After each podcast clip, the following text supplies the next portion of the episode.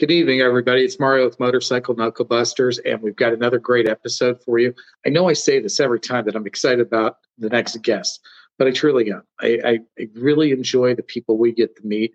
I, I enjoy opening up the world to uh, to these great guests, and I hope that you all are really enjoying this. And if you are, please share our page. Uh, follow us on YouTube. Follow us on I, iPhone. Uh, Anywhere you you know, we're out there on all these different uh, mediums. So check us out. Facebook is where you're finding us in a lot of these places, and that's great. But I want to talk about our next artist. Our next artist, um, he is somebody that his to his work I've seen for years. It's it's absolutely remarkable. I know any of you that follow Harley-Davidson motorcycle world probably have seen his work, even if you don't know who he is. Although I do believe most of you know exactly who he is. Um, We're we're introducing him now. We want to talk to him and everything because we've got the Sturgis Rally coming up, and I would highly recommend that you go see him at his facilities in Deadwood. All right, it's a great trip. It's a great town. It's a great place to visit. But without further ado, I want to introduce an incredible artist in Scott Jacobs. Hey guys, how's everybody today? Yeah, we're great. We are we are doing so good, and uh, we're all geared up and excited that Sturgis is you know just around the corner. And uh, my goodness, it looks like you're working hard at at some stuff for Sturgis. So tell us yeah. what you got going on there, Scott. Well, I, I came up with a painting uh, for I did a still life this year, first time ever for the Sturgis uh, rally piece because I've done I've been doing the Sturgis official covers and everything for, believe it or not, twenty-seven years now. And so this year I wanted to do something a little bit different. So I did a still life, came up with a with a um, a Sturgis Rally wine label. Um, it's a woman riding through Needles Highway on a bike, and I'm doing it in a more of a, a, a classic style, like the style of the old. Uh, you know, hold on, I'll show it to you right here. It's getting. Okay. I mean, I've been working on this for days. I'm, I have to finish the lettering at the top. That's what I'm working on right now. Okay. My deadline is is today. It has to be shot by tomorrow morning, be up to the printer for the uh, labels. But I use this actual bottle in the main painting, and this will be the actual label that's printed on the bottles. It'll be my exact work, so I'm real excited about it this year. So now we can go buy a bottle of wine, and we can get you know a depiction of your original art. Exactly, and I'm going to sign all the bottles, too. We'll make them available during the rally here at my gallery and also at our brew house, which is in town as well. Okay, I can't wait. So uh, you need to set a bottle aside for me because we're planning on coming and visiting, so we're going to be oh, out I, there. I have, I have one with your name on it. Don't worry about it. All right, we'll be out there for the Legends Ride, and uh, we're, and uh, we'll come visit you there and uh, the brew house. So um, I really, you know, I, I, I'm very familiar with your work. I love your work. I've been following it. I enjoyed it. I've been at the gallery uh, a couple of, you know, number of times actually. Um, been to the brew house. Really, really enjoy that. And it, so it was really important to me that we kind of allow people to um, learn a bit, a little bit more about Scott Jacobs. So, so now I understand you you grew up in Westfield, New Jersey, correct? I did. I was born in New Jersey back in nineteen fifty-eight, and. Uh, I was I was born in Elizabeth General Hospital and then moved to what was called Cranford, New Jersey. Then after that, went to Westfield, grew up in Westfield, uh, graduated high school there, uh, opened up an art gallery there back in nineteen seventy-eight uh, when I was nineteen years old, and then added four galleries to the chain, one in Warren, New Jersey, and one in Summit, New Jersey.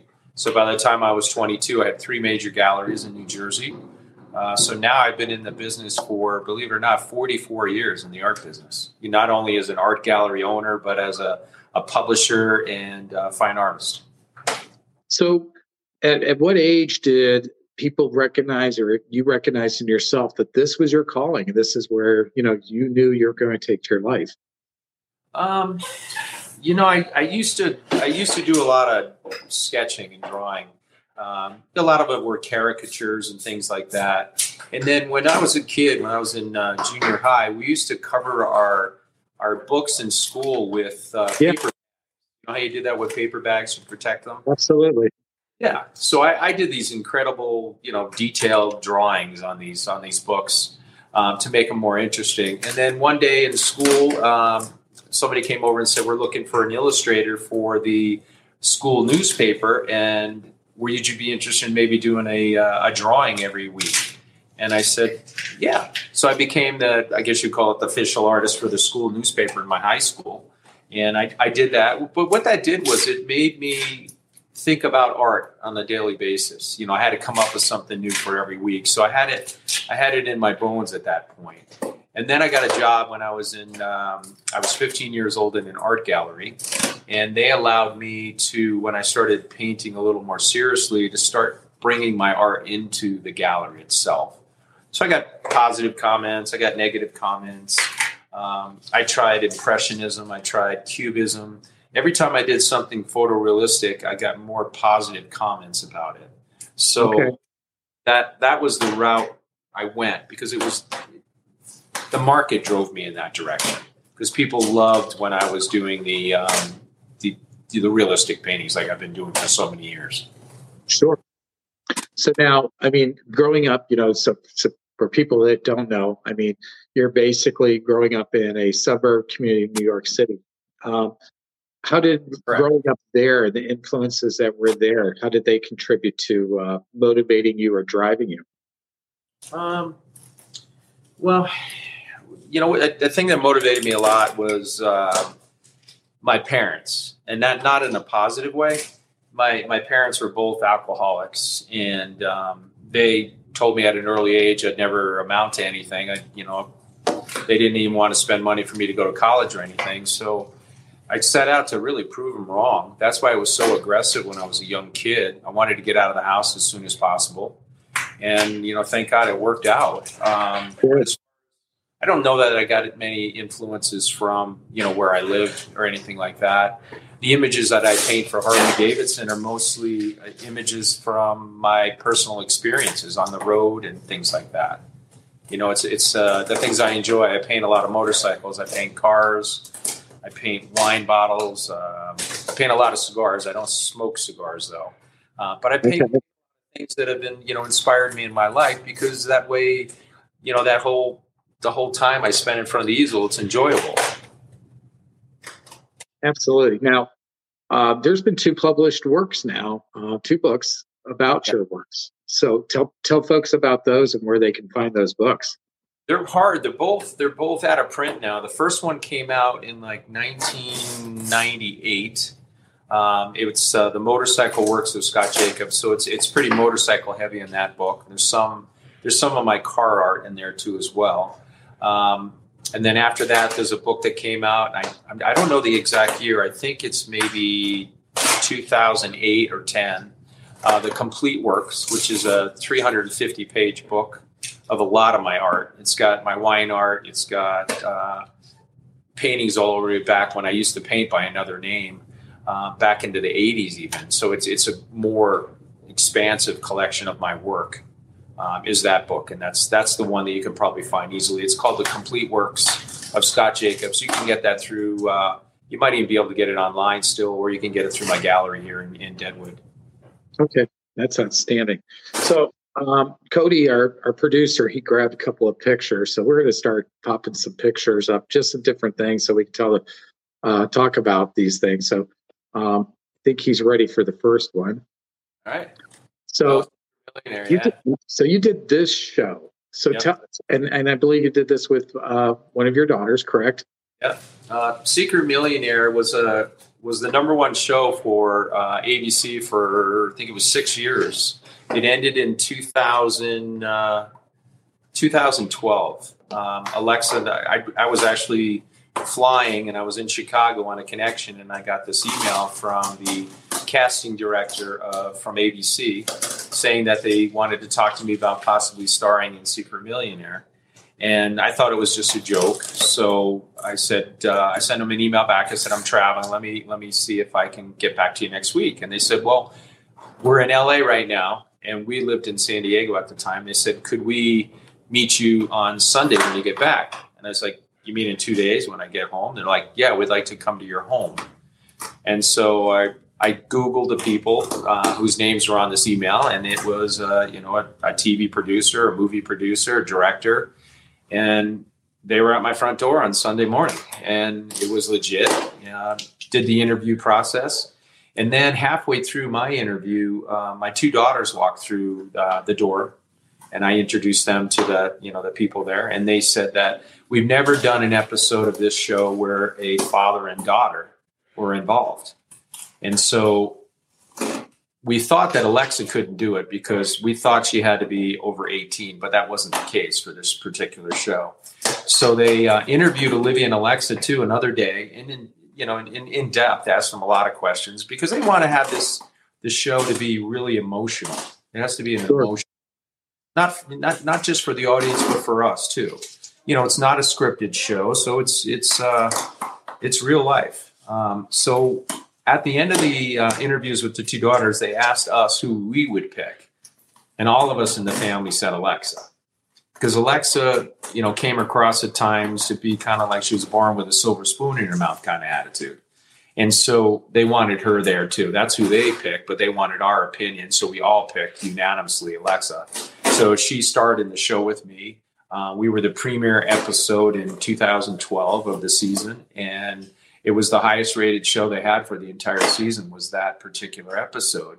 And I think another reason for that is because Harley-Davidson promoted it and a lot of other avenues promoted it too. So it wasn't just A B C's commercial. The whole motorcycle industry knew about it as well. Okay. Yeah. I, I, that's so cool. Now, do you, how did, uh, so did you, uh, that experience doing the show, um, did it change your view on anything? Um, as far as, you know, the, the, I know you have a giving heart, but, you know, just coming in contact and doing that with folks like that, because it's a, like you said, it was a very emotional uh, show that they had. And when you were going to these people and, and bringing them, I mean, it had to be a pretty phenomenal experience. It was, um, It was an amazing experience, not only for me. I mean, Alexa changed dramatically throughout that show. And you can see the transformation uh, from the beginning of the show to when we finished.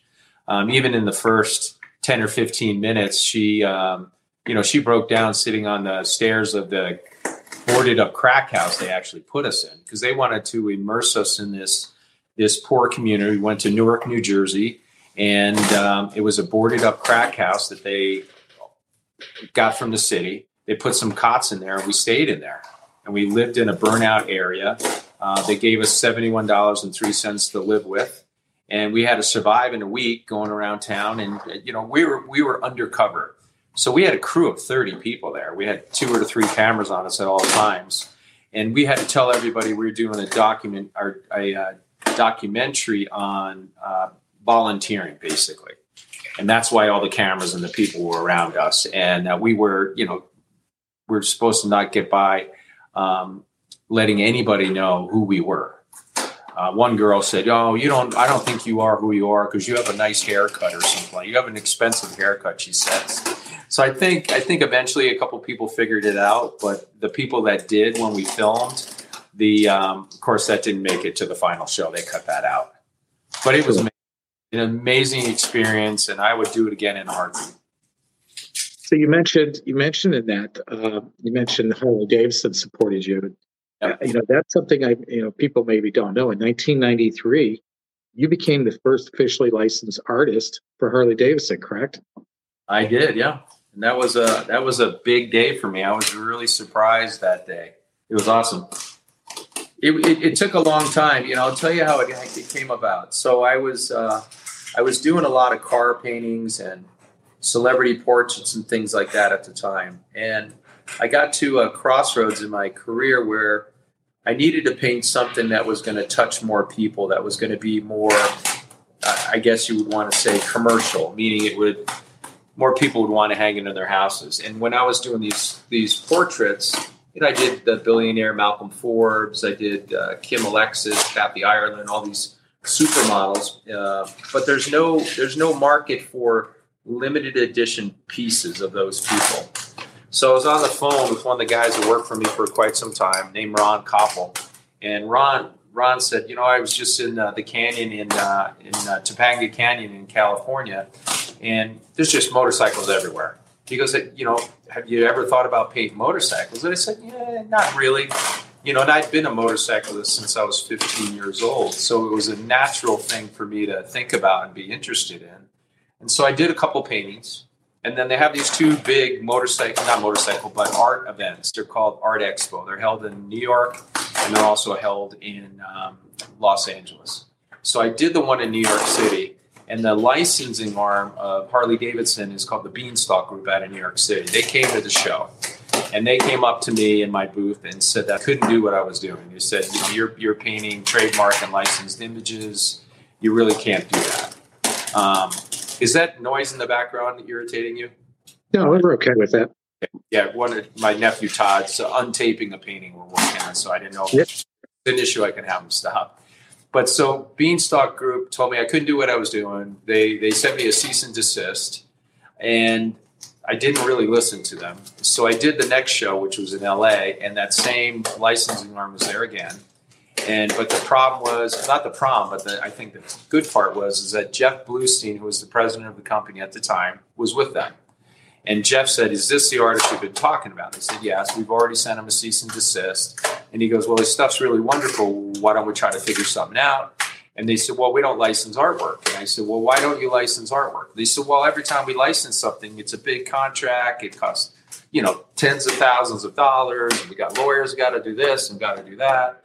And I said, but it's not that I want to do one painting and get a license. I want to continue. I want to do painting after painting and build an art program, you know, with Harley-Davidson's. And so after them thinking about it, about, uh, I guess it was about six months later, I became the first artist in the world ever licensed by Harley-Davidson, which means I have a, a seal of approval from Harley-Davidson. I work directly with them on big projects. Uh, they art directed the hundredth anniversary painting and things like that. That means that the images that I produce can also be put on, you know, puzzles and collector plates and, you know, pocket watches and all kinds of things that are sold all over the world, which is great revenue for me as an artist because licensing money is what we call, you know, mailbox money. It's free money. That's very nice. You already, you already, I- no, you already did the painting. You did the prints. And then when somebody said, like, if you own a puzzle company and you contact me and say, I want twenty-four Harley-Davidson puzzles, what do you got? And I give you all these images, and then I'm making money from paintings maybe I did twenty years ago.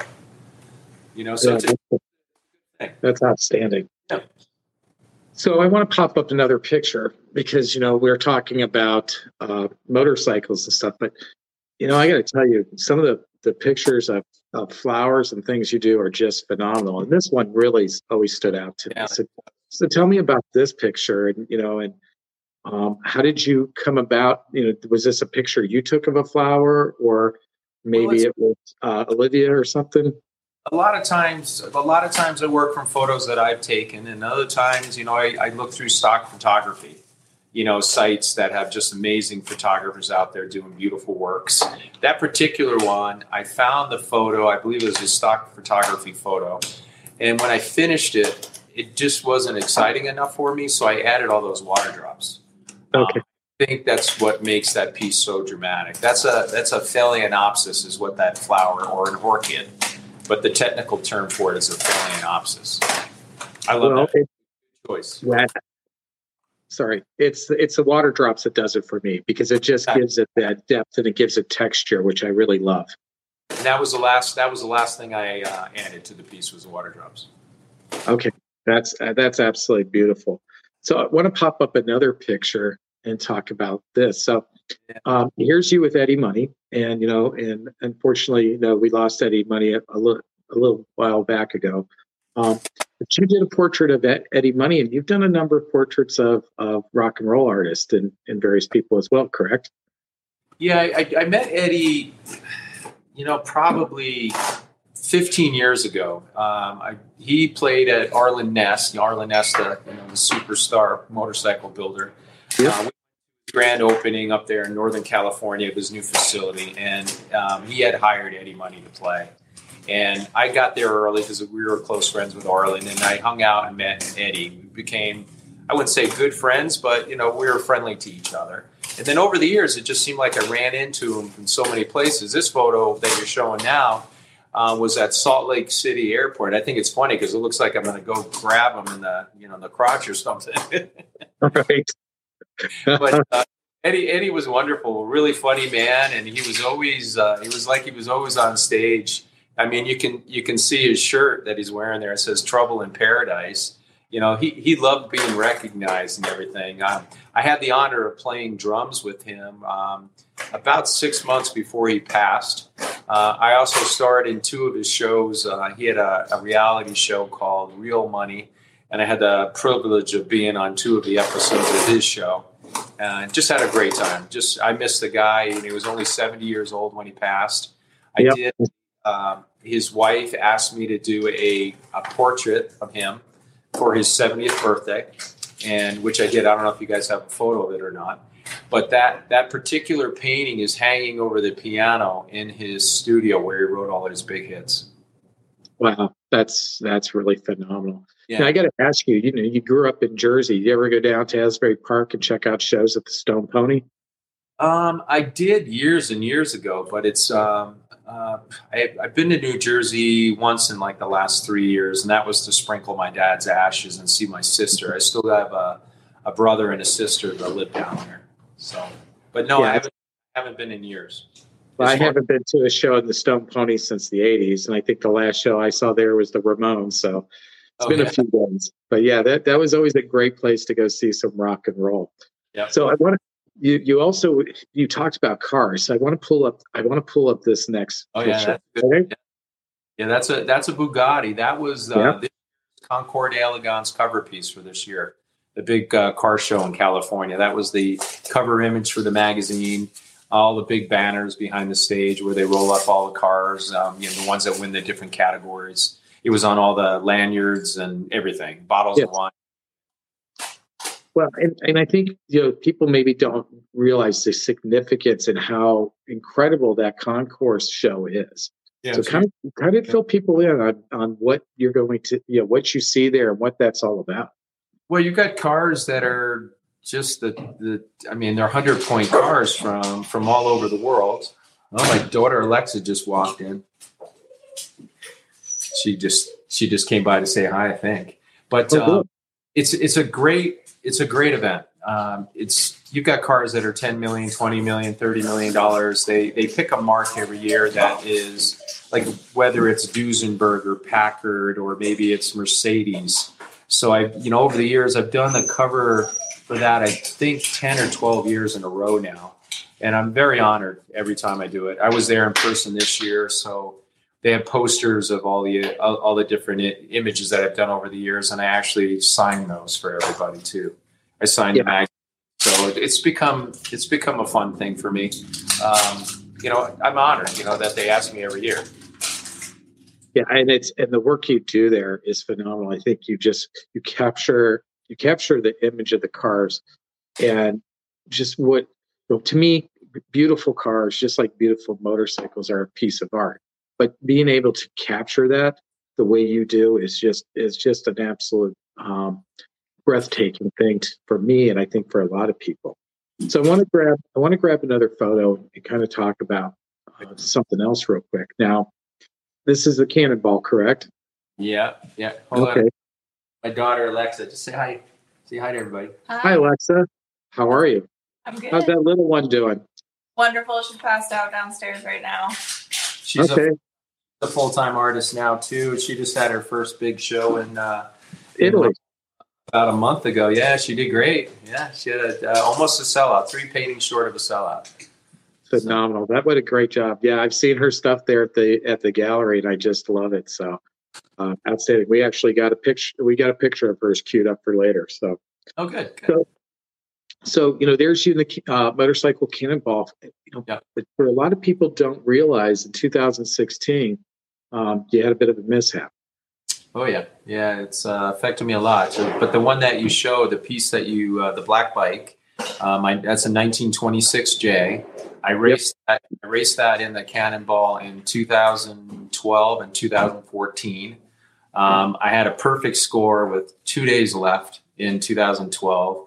And then the morning that we were getting ready to leave, I couldn't get my bike to start, and my mechanics couldn't figure it out. And so you have to say seven thirty to get your bike on the road. Otherwise, they have to put it on a trailer and bring it to the stop of the day. And you lose all the points yep. for the day.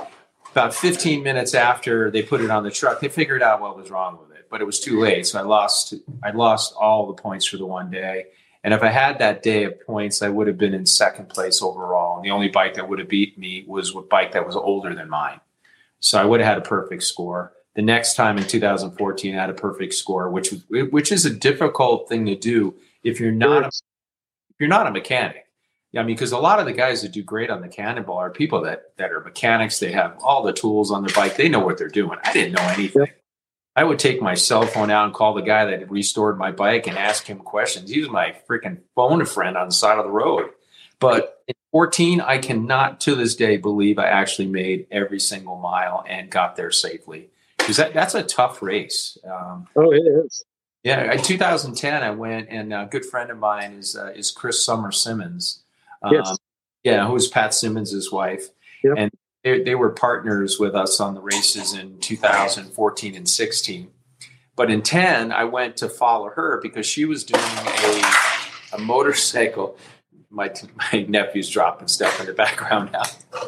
um She was doing a motorcycle book, uh, like the I think it was called the Cannonball Chronicles or something like that. Yes. And so I went and I went in a sidecar and I photographed her throughout the race. So a lot of the photos of her racing in the book are, are photographs I took. And then oh, at that, in two thousand ten, I decided that, oh, hell, I want to do this. So, but I didn't have any bikes that old. So I went out and I bought a nineteen twenty-six Jag. And I gave it to Steve Hunzinger, who's in California, an amazing restorer. He worked on it for about eight or ten months, and uh, just beautiful. I couldn't believe that I was going to take this hundred-point bike and race it across the country. Uh, but she did great. She did beautiful. As a matter of fact, a freaky thing happened with that motorcycle about two months ago. In my yeah, tell us the uh, stand. Yeah, in my gallery here, we've got bikes that are eight feet high above, you know, on the side. So. Um, That was uh, so two thousand sixteen, the Cannonball, uh, we had to go on bikes that were uh, nineteen fifteen or earlier. So I purchased two nineteen fifteen bikes, beautiful ones. And it was from uh, Atlantic City to uh, where did we finish? Because uh, I wasn't at the finish, San Diego. Uh, second day of the race, uh, coming through uh, Maryland, through Cumberland, Maryland. Actually uh, came around a turn in the woods, uh, coming uphill, making a, a left-hand turn. And the city had uh, graveled the road. They were going to resurface it. And they put all the little pea gravel down, but yep. didn't spray that slurry coat stuff on there to hold it in place yet because we were coming through. So quite a few bikes slid out on it. And I was doing pretty well. I was up on my bike and I was, you know, squirrely and shaking around, still upright though. Coming down the hill, I noticed an intersection where there was no more gravel beyond the intersection. So my goal was to make it through that intersection. But the problem was there was cars coming in both directions. So I made the decision to do a defensive move and actually lay my motorcycle down. Um, thank God I had the right gear on. A company called Revit, R E V I T, had sent me this ballistic gear that I wore in the race, and it was magnificent. I didn't even have a a scratch on me as far as uh, road rash or anything. And I slid down the road about eighty-five feet from what they measured in the accident. Um, but what happened is my bike was sliding. There was like a hump in the road, and it was just enough to make my tires hit and catch and high-side me and flip me over the motorcycle. So last second, I jerked my head to the side and I landed on my shoulder and I obliterated the, my shoulder, the whole top of my humerus and uh, my clavicle, severed my biceps, uh, tore all the rotator attachments off. Um, it was, yeah, my nephew said it wasn't very humorous. Um, and laid in the middle of the road, you know, face up with this beautiful nineteen fifteen motorcycle almost in the intersection. And the first thing that uh, first person that came on the scene were these two guys in a pickup truck looking down at me on my back with my bike almost in the intersection and asked if I needed any help. I'm laying in the middle of the road on my back and they're, do you need any help? And they actually turned because I, I, I, I was I couldn't breathe or anything. I'm laying there. I, I couldn't respond to them. They left and turned. And then a minute later, they turned around, came back, and I could, you know, I got, caught my breath and I said, yes, please call me an ambulance. And so they did, and they stayed with me until the, uh, actually my wife was uh, on the race too that year, and her bike had broken down about two miles prior to me going down. And so okay. I was able to get my phone out of the inside of my pocket, and I called her, and she goes, "Where are you?" I said, "Just stay on the race, you know, stay on the directions of the race. I'm in the middle of the road. It, you know, I, I, not too many people going to be in the middle of the road." And so she came up on uh, one of the sidecars. One of the guys that are the support people of the team came up on me. Um, they got me out of the road, got me on the side of the road, and then the Flintstones picked me up. The Flintstones ambulance. That's what it was. It was like, oh my God, we're going to have to pedal our way back to the hospital now. But I spent days in the hospital. They um, they rebuilt my arm. They had to pull a lot of bone out that had fragmented in my muscles. Uh, reattach my. Um, you know, my biceps, uh, put in a metal, you know, like a replacement shoulder in there, which didn't work too well for the first four years. So about a, a little over a year ago, I had a revision. Uh, they cut me open and they put a new type in there with um, the top of it would be considered a total shoulder replacement where they actually screwed the ball into my glenoid. Yeah. The mm-hmm. other type was not working. Um, and the thing that's um, affected me since that is that I can't paint as long per day as I used to. I used to paint if I'm on, con- you know, a contract or something, eight to ten hours a day. And now in a really good day, maybe four hours is all I can paint because, you know, the muscles have never really recovered. Um, I don't have any rotator attachments, which is what, you know, that, that makes your arm go in these directions. And sure. uh, it just, it's taken so long for me to strengthen other muscles to get my arm to move that way. Um, so paintings that maybe they would have taken me a month to do, they're taking me two months to do because I need twice as many days to do them. Sure. So it's affected. But uh, the, also the other thing though, that it, it positive, I guess, out of it, it made me, you know, in the hospital, it made me think about, you know, what I'm doing with my art. You know, it made me think about all the images that I've had in my head for so many years that I never put onto canvas. And the reason I hadn't, because I'm under contract with Harley-Davidson, Chevrolet Motor Company, Elvis Presley, Marilyn Monroe, you know, Ford Motor Company, Porsche, doing all these projects for everybody else. So I would be an artist that knew exactly, I knew my next ten paintings in the, in the, in the hopper because I had these contracts. So what I did was I decided that I needed to paint more for myself. So I needed to I needed to paint images that I always wanted to paint for myself because that day could have been the last day I ever painted in my life. And sure. I never filled all these images I had in my head.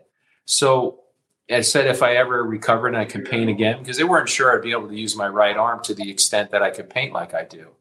And uh, two great surgeons did some great work on me. And it's, um, I, I think I'm about as healed as I'm ever going to be, but I'm back to painting as far as quality, as good as I've ever painted in my career. That's, that's phenomenal. You know, and it's, uh, you know, what, it, what an experience to go through. I mean, and I was going to ask you, you know, what, how that changed my perspective, and you already answered that. You know, you, you wanted to go back to what your art, what was in your heart rather than these contracts and stuff.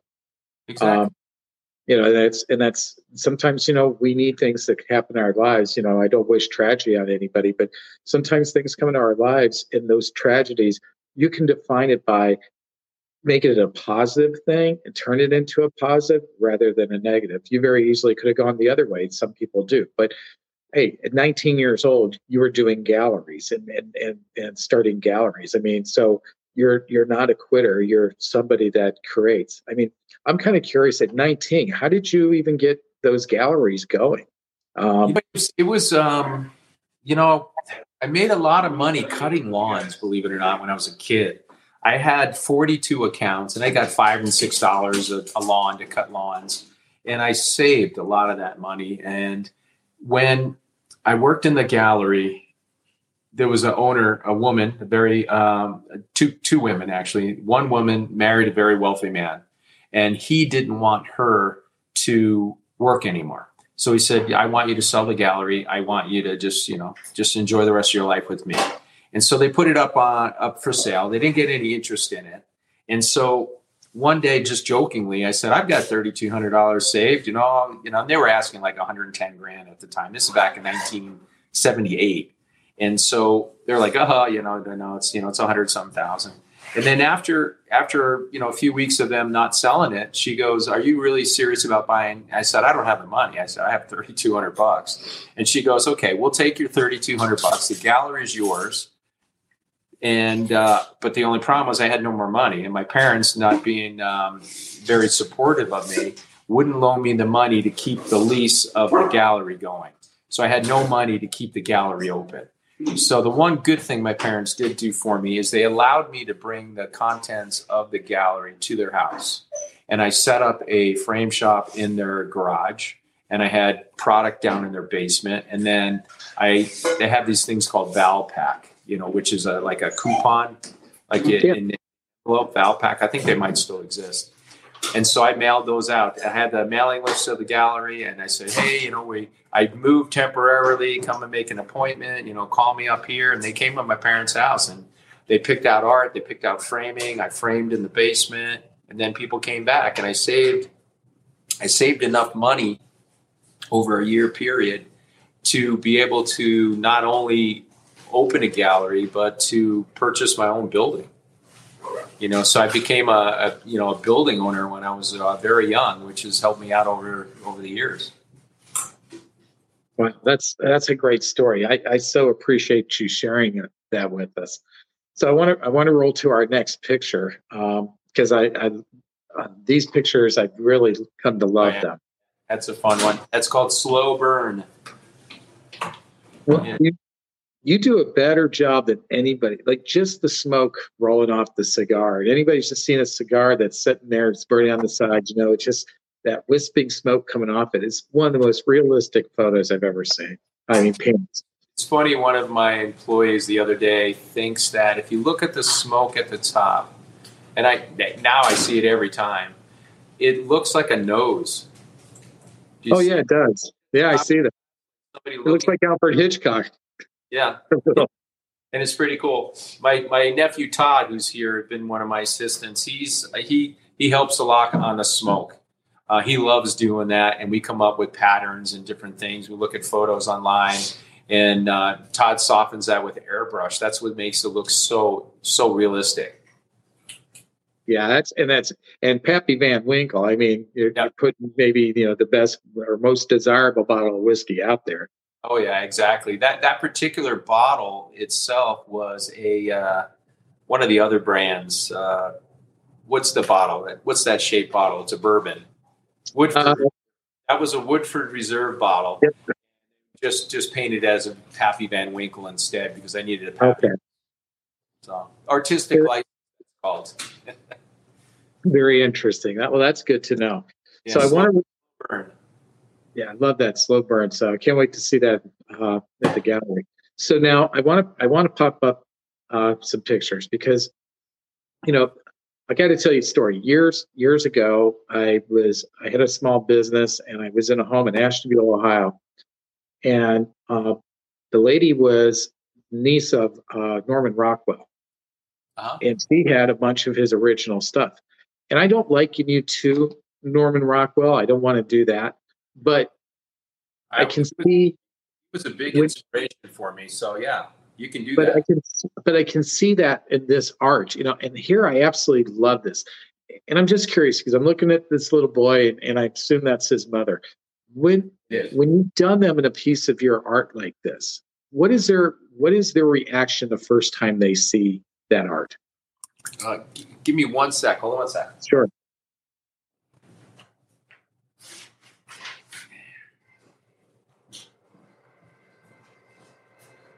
So that's this that's this uh, that's this year's uh, cover piece for Sturgis. Yep. So it's funny. I, I came I come up with the idea. I have this process. You know, I come up with the idea. Sometimes I I take a a pencil and pad and I draw it out. I come up with the idea, and then I try to recreate it with photo reference. So I had to I had to find models. Hold on. Sorry. Hard when you know you got a bunch of businesses that everybody's trying to get through to you. Um, yeah, we understand. So I came up came up with this, um, you know, the image, and then I drew it out, drew a sketch, and I envisioned how it could be. And then I had to figure out the bike, and then I had to figure out the models. So the bike I used was my wife's uh, uh, Cannonball bike from two thousand fourteen, and her race number was eighty-one. And that was the official piece for the eighty-first, which was last year. So that's why I used her bike, because it had the eighty-one on the plate.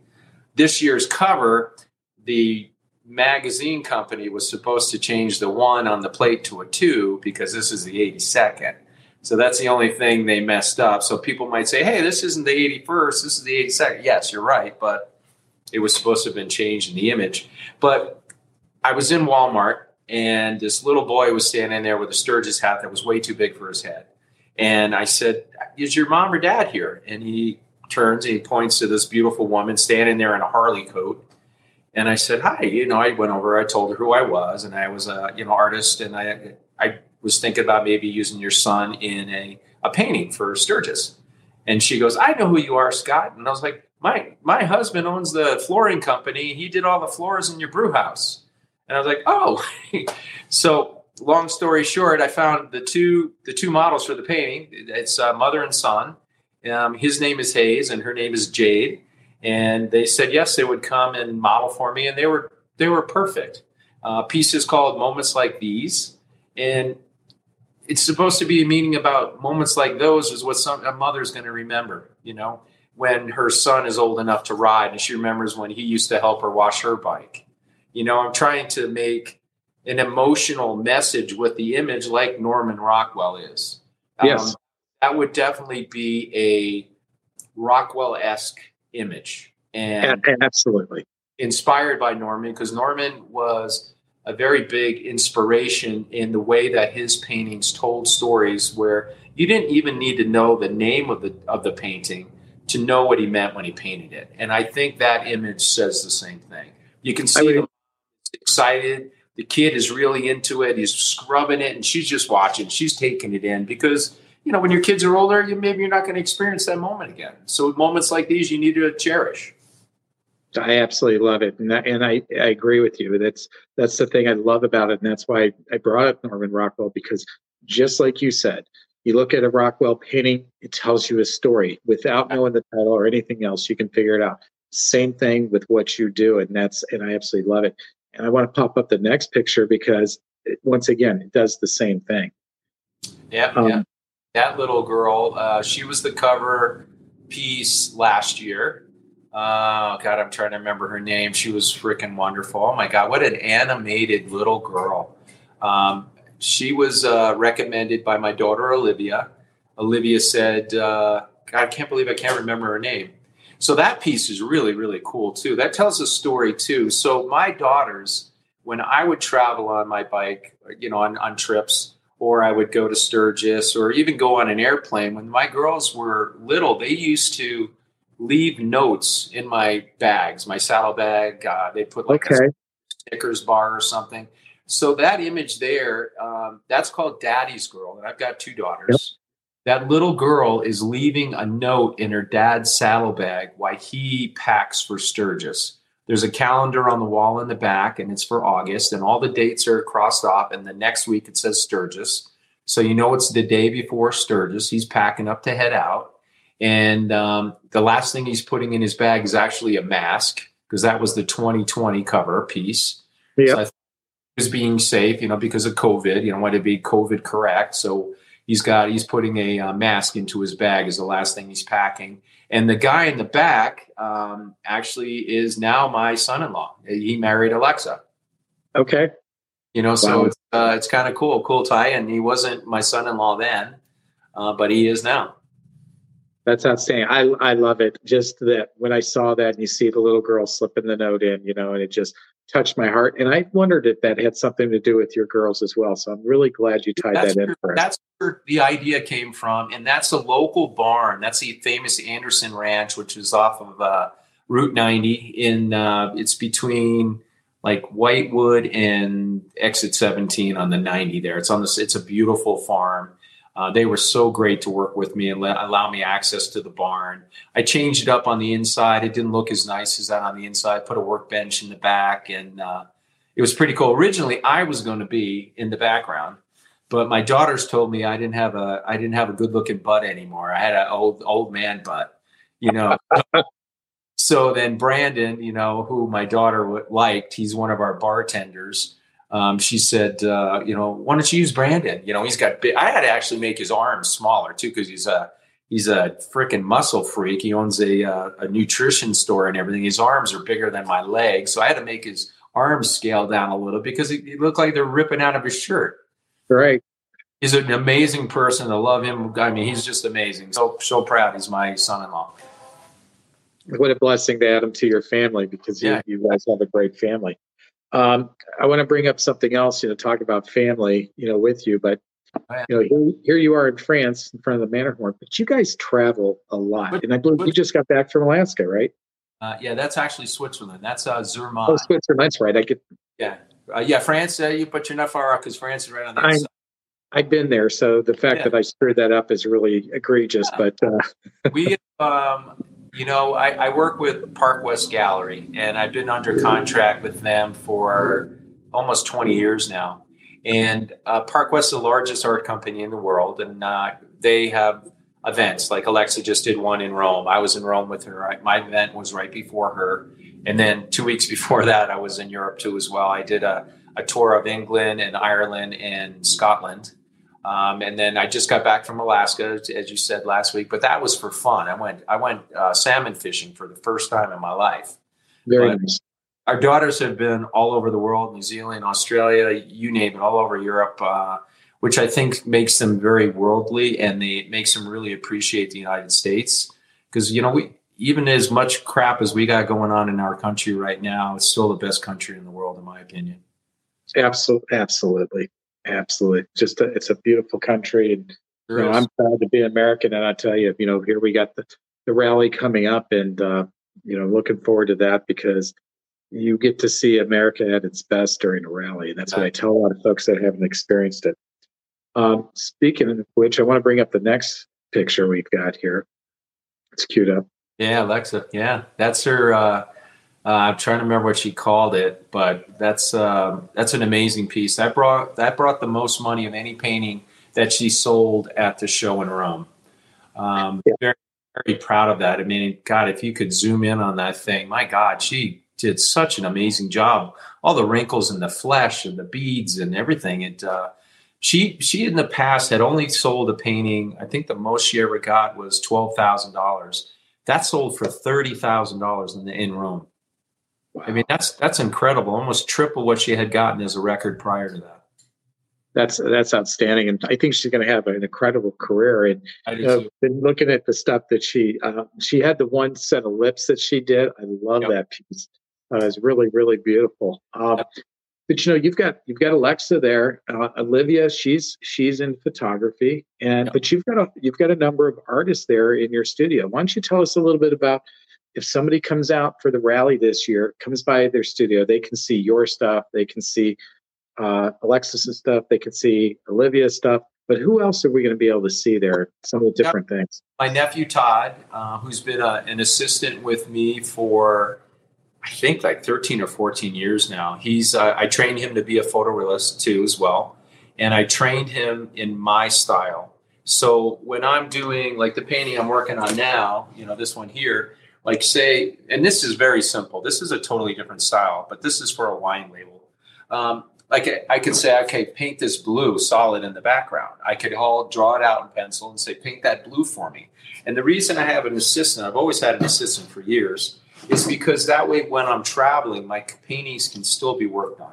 I leave, you know, instructions on what I need done next. And Todd's been that guy for me for a long, long time. He's taken his art to the next level, and he's been an amazing, amazing uh, help for me over the years, helped me through my recovery. Um, you know, when I couldn't paint hardly more than an hour a day, you know, I sat with him and told him exactly, and he became my hands for, for about fourteen months. You know, I did as much as I could, but he helped me out a lot. So he got me through a, a really hard time in my life.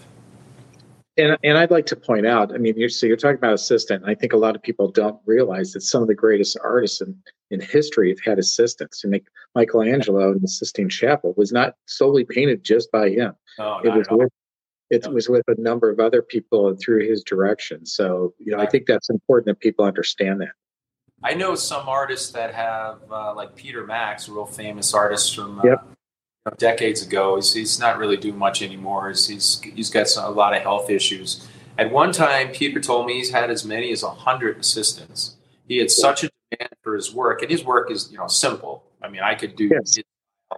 I could probably do a painting in a half an hour in his style. But he has such a huge following around the world. He needed that many people to keep up with the demand.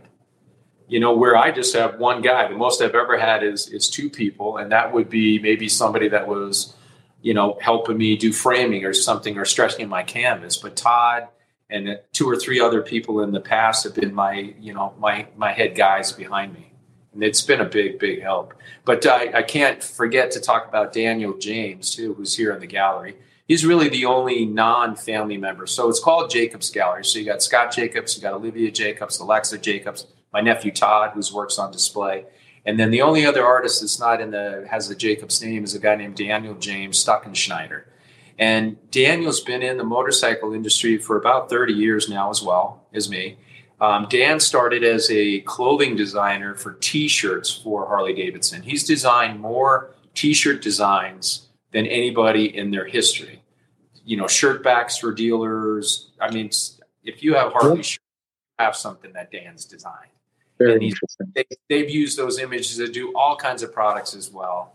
Um, you know, coffee mugs and, and tin signs and all kinds of things that are sold all over the world. So Daniel James is the other, the only other artist that's in the gallery that's not a Jacobs. He's a very close friend. He moved back here to Deadwood about two months ago, and actually I'm going to have a drink with him tonight at my brew house. Very nice, very nice. Well, so now um, let's remind people the uh, your gallery. I know where it's at, but let's tell folks where your gallery's at so they can find you during the rally. Well, we're right on Main Street in downtown Deadwood and six seventy Main. You can't miss us. It's a pretty big frontage. We, we have four doors across the front. Um, it's it's just a beautiful space. We've got a lot of antique bikes on display all the way back to nineteen fifteen in here. Um, we've got a lot of handmade stuff from local artisans from the Black Hills area. We're trying to support the local community by having leather goods and jewelry and all kinds of things that are all, you know, we don't have things from China in here. We're trying to be an American-made company, one hundred percent. And believe it or not, the only stuff that we have that's made in China are my tin signs that Harley-Davidson produces. Everything that's American stuff in here. So, but the only way to have my tin signs is if I buy them from Harley-Davidson, and they're made in China, unfortunately. And then now those tins, so people know, those that, uh, they're signed by you, correct? They're signed sign by you. Yeah, we've yeah. got so during the rally. You know, you can come in if you want to get the Sturgis guide, you know, which I was showing you guys before. It's my twenty-seventh cover in a row for Sturgis. People can come in. I, I usually, if I'm not here, I sign a, a big stack of them. They're on the counter. You can take one. Um, this piece, which is going to be the uh, magazine cover, or not the magazine cover, the uh, the wine, wine label uh, for the this year's piece. You can purchase the wine. I will sell uh, sell you the wine and also sign the bottle for you.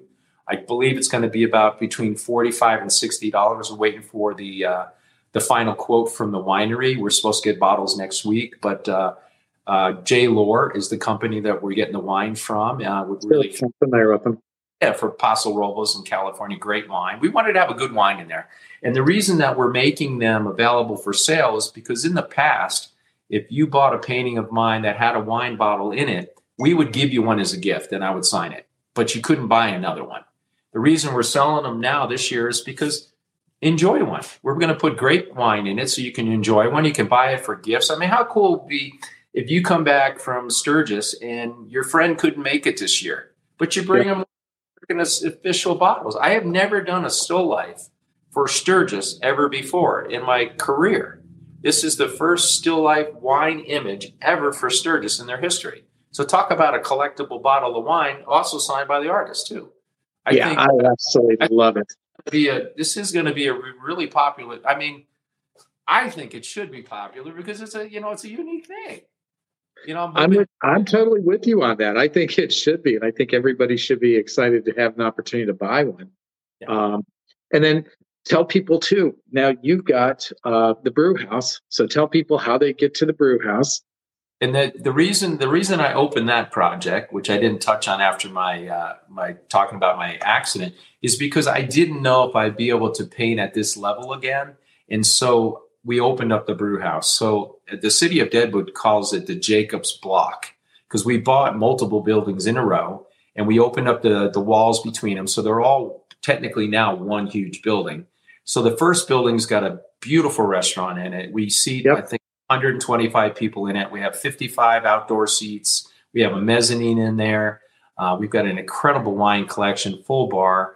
The next building is a is a bakery, a coffee shop, and a small grocery area. It's got specialty items. Again, as many local artisans as we can use are in there. Uh, we have even the Sturgis paintings uh, on display in there now because we get so many people through there. And then the next building is actually the only brewery in in Deadwood. It's called Jacobs Brew House. Um, so the beer is made by us on, on premise. We have our whole facility, our production facility is in that building as well. And that's also a full restaurant. So we have three buildings together. The buildings on the ends are both restaurants, and they sandwich the coffee shop, bakery, grocery store in the middle. And I've got an amazing staff. Uh, we've got one hundred people that we employ, all from the area. And I, I, th- I think it's the best place in town. And I tell, I, I confidently say that to anybody that comes to Deadwood. They say, oh, where should we eat? I said, well, we should eat at Jacob's Brewhouse. Oh, do you own it? I was like, I do own it, but I'm telling you, it's the best place in town because that was our intention. My wife says, oh, you shouldn't say that. You know, you sound conceited. I'm like, but wasn't our intention to build the best, coolest place in town? You would have to walk through the front door to see it. I mean, it, from the bars are handmade, the, the handle, the door handles are wonderful. It's, it's a beautiful, beautiful space. And you guys paid so much attention to the, to the devil's in the details. And you guys paid attention to those details. And you paid attention to the menu. You did a fine job with the menu. Um, it's there's something for everybody. The food's exceptional. There's I, I've eaten there twice. You know, I'll, I'll be eating there again this year and everything else. But I've never had anything that I was disappointed in, and I haven't heard anybody else say that they were disappointed. I've always been impressed. We've had some nights, you know, where you know something fell through the cracks. You know, maybe somebody got cold French fries on their thing or. Something was too salty. I mean, that that, that happens, you know. It we, happens. Have, we have our off nights. You know, or an employee's not paying attention or something. So we're definitely not perfect, but we have almost a five-star rating on our restaurant on all search engines, which is is pretty pretty amazing. And I, I give all the credit to our employees. You know, we had the vision to build it, but, you know, when it, it's kind of scary when you, you come up with an idea and you spend all that money to do it, and then you hand it over.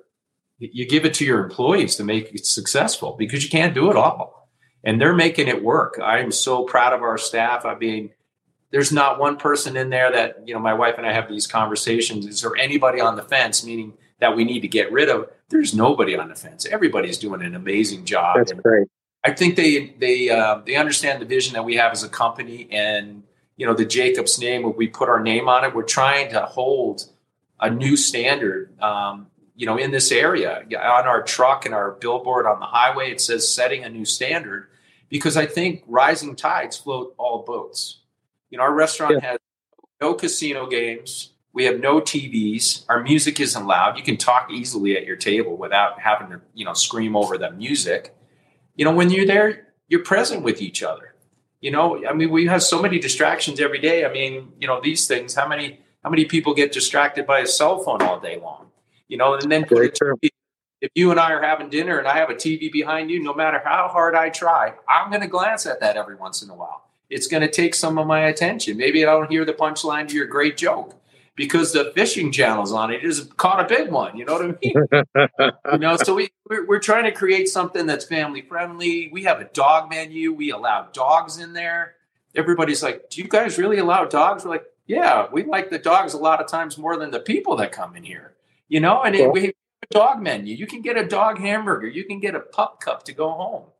You know, a well, dessert. My, it's fun. My little guy's coming with me for the first time, so he's going to make his first trek to Sturgis. All right. A burger, or if he likes chicken, you know, even a salad, if he's, you know, a vegetarian, whatever. He likes it all. he's uh, he he likes it all, but what I what I actually put in his bowl. So yeah, good. So now, if um. Uh, you know, we both know how busy it can get during uh, the rally. So if somebody's out there and wants to, you know, come to your establishment and have dinner, uh, any recommendations on how they should secure a seat or good times, anything best, like that. You know, if, if you're coming in and say you have a bigger group, say you have, you know, more than four people, we come in eight or ten. We had sixteen last night, a couple, you know, a, we have some big tables. If you have a bigger group, the best thing to do, we don't take reservations only because we've been messed up sometimes because people say, oh, yeah, we got twenty coming, and you set a bunch of tables and you tell other people, oh, no, we got a big group coming in, and then they never show up. So what we do is if you're on your way and maybe it's maybe you got eight people, call us a half an hour before. Say you got eight people coming over, put us on the list, or if we have a table available, put your name on it, and we'll hold it for about ten minutes after that. Uh, because, you know, when you're holding tables and uh, you're, you're telling people you can't sit there, we're losing revenue if you don't yeah. show up. So a lot of the restaurants, especially during the rally, don't take any reservations at all. So call ahead or come early. The best times for us are like the times that old people eat, like, you know, five thirty, six o'clock. Sure. There, you could probably get in. But we have more seats than anybody in, in, in the restaurant in town. in town. We have we can sit two hundred forty-seven. We opened the balcony just just under three hundred at one time. That's a lot of people. And are you able to do takeout orders during the rally? I know you're going to be pretty slammed. It depends. It depends. Um, if we get too busy in the restaurant, and what people try to do, you tell them, oh, you know, there's an hour wait, an hour and a half wait. The first thing you want to do is, oh, let's just order takeout. But the reason we're backed up is because the kitchen's backed up. So if we're super backed up, we won't do takeout. Okay. You know, which I, I bothered me at first as a, you know, as a restaurateur, because this is new to me. You know, it's only been two years. But then I talked to the kitchen and I was like, well, I understand. We're telling people an hour, an hour, halfway, because that's how long it's going to take them to get food. And then you get, you know, twenty people come in and order take, you know, takeout orders, and you're pushing everybody else back. It's not fair. Yep. You know, so that's so that's how it is everywhere here during the rally. I mean, you just have to be patient. That's the thing. I think that everybody that comes into a restaurant should have worked in a restaurant for some time. Yeah, it helps. You know, standing in front of an easel, painting a pretty picture all day, easy. Running a restaurant, not so much. It's, no, it's, it's not a tough thing, man. Been there, done that. It's uh, it's quite the task, that's for sure. Some people, um, are, some people are mean. They don't understand what's going on in there. They don't understand about the supply chain and the lack of employees that people have, and people not showing up or getting sick or whatever it is. You know, it's just come in, sit down, and be patient, have a drink, and you're in Sturgis or whatever it is. Just just enjoy the people you're with. You know, people are waiting on you. I mean, you're sitting there, they're waiting on you. You're not waiting on them. You know.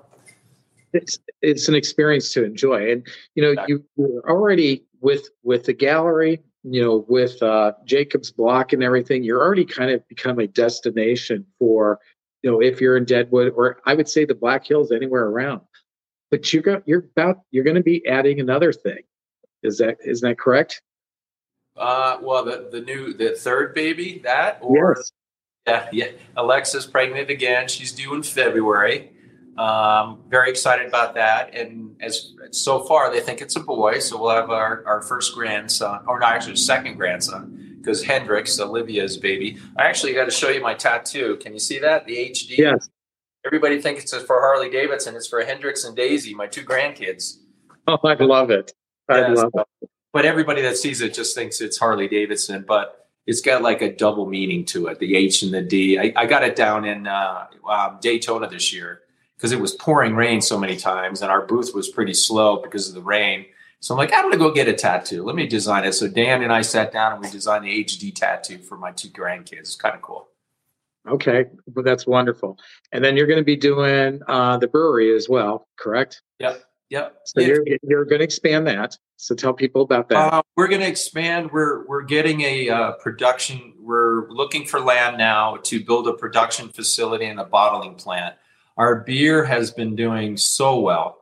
I mean, you know, we have that, we have those two restaurants, and we sell some of it, so much of it through our own, you know, place, that we got to the point where so many other people are asking about it in other restaurants and places. So the only way to, to do that is to get a production facility and expand it. Um, our original brewmaster's name's Carson Quinn, that started us, started us going in the brewing business.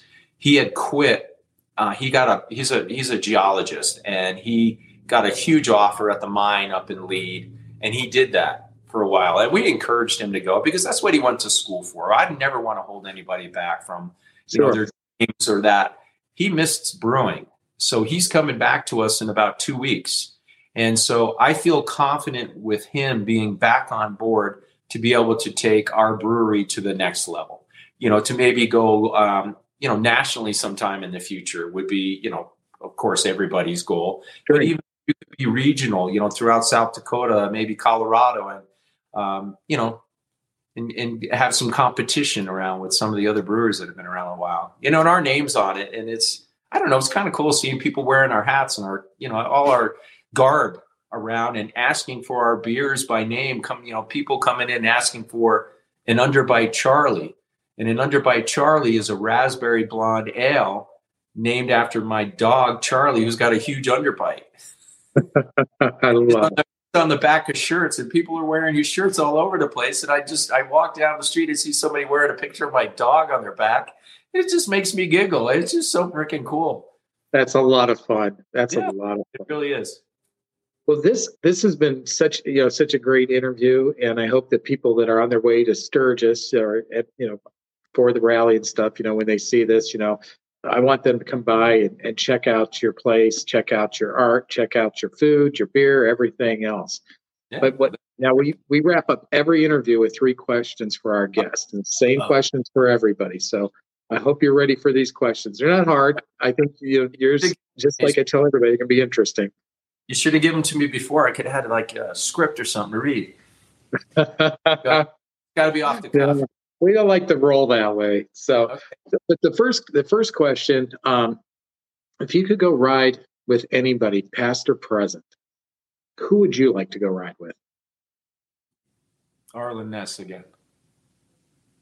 That's a good answer. No, and I'm and uh, that uh, that would make some people proud to hear that. I'm sure. So and that's, he, that's, that's pretty cool.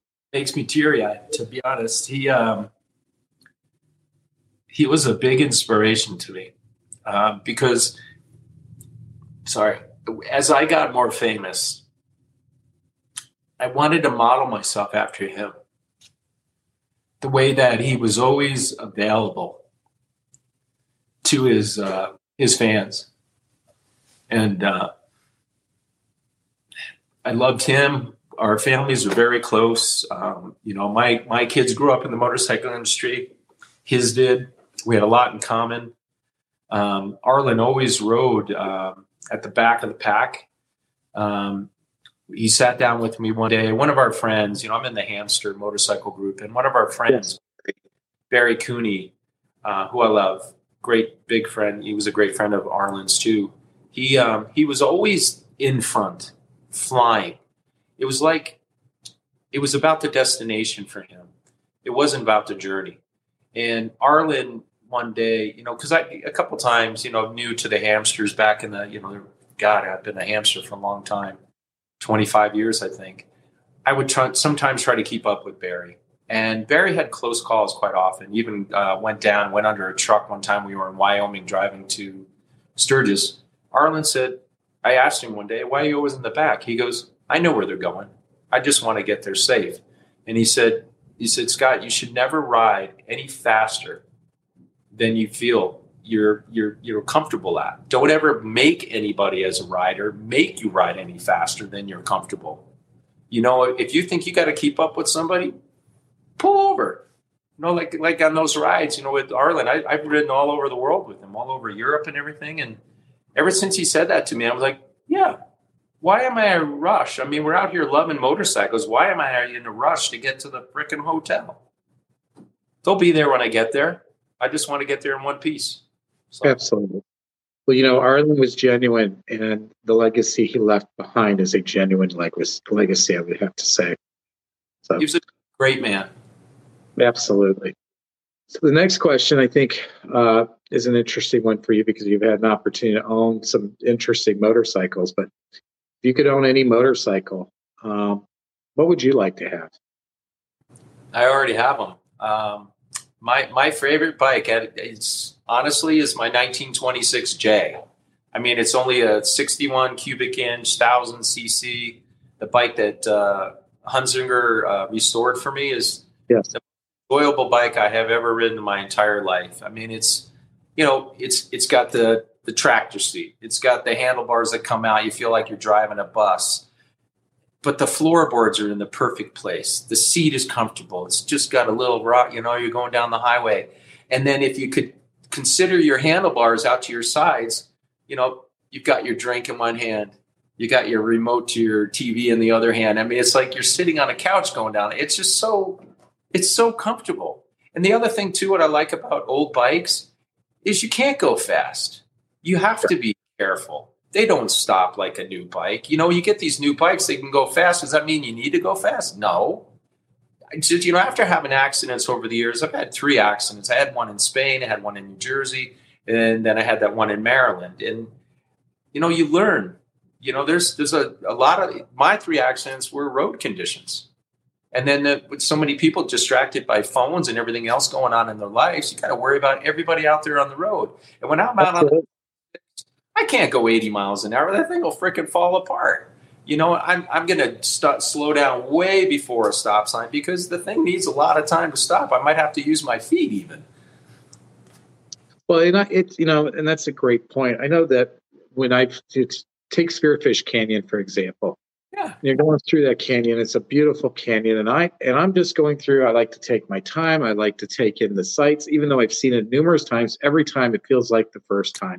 And that's what's so beautiful about that. And then all of a sudden you get guys who just rip past. And I'm like, well, you know, what'd you come here for? Because this is this is what's magnificent about it. You know, be it on Needles Highway, there, you know, whatever. There's so much beauty there to take in. And that's and that's not just there. It's anywhere in the country. So I'm I, I'm the guy that I'm not I don't have any desire to go ripping around. I want to take it all in because that's why I do it.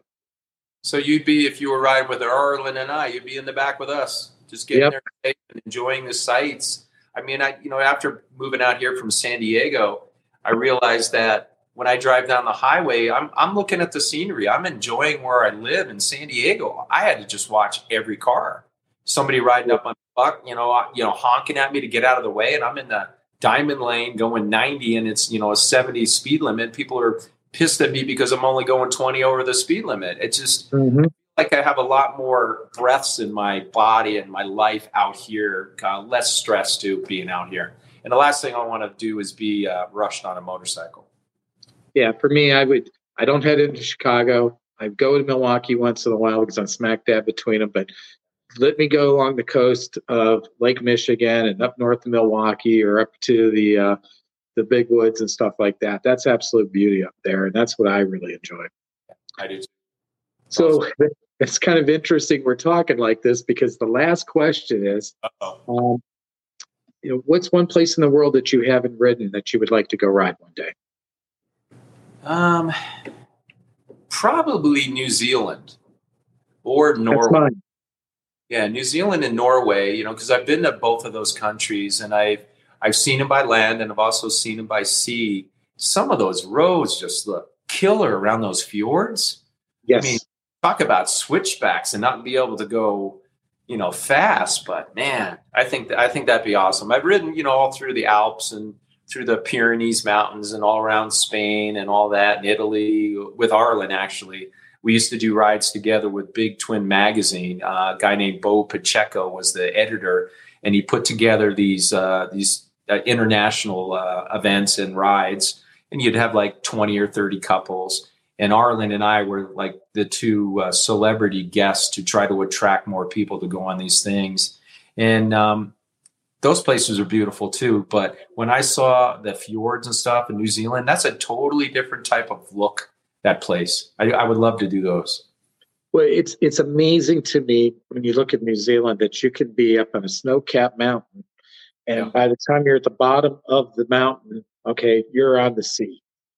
You know, yeah. You're on the mission. And that's, to me, that's just so cool. That's, that's always been, for me, New Zealand's it. I mean, I've ridden Europe, I've ridden different places and stuff like that. But New Zealand is the one place I'd like to go ride as well. So you're the first person, of, I guess, that said New Zealand. So that's pretty cool.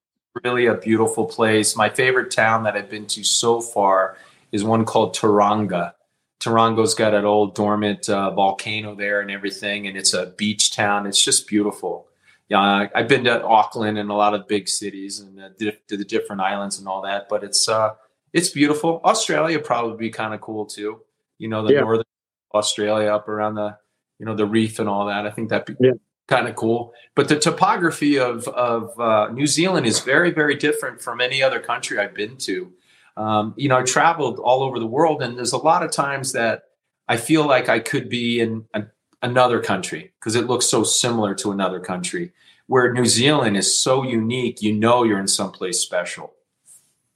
And uh, I think that'd be good. Maybe, maybe we can ride there sometime together. Or together. There we go. Yeah. That sounds like a plan we need to make. So, sure does. Well, Scott, this has been, this has been an absolute pleasure. Uh, really appreciate you coming on. Um, Once again, I just want to tell folks, make you know, make it a point to come out and see your gallery, uh, go out to the brew house and, and check things out. And uh, we're going to see you here shortly. And I'll be around. So if anybody needs to meet me or they want to get a book or something that needs to be signed, my, my staff will know where I'm at. You know, so Absolutely. I'll make, you know, to wait for you or have you come over and I'll sign whatever you need. Sounds great. Wonderful. Okay. Well, thank you, sir, and have a good evening. Thank you. You too. Take care.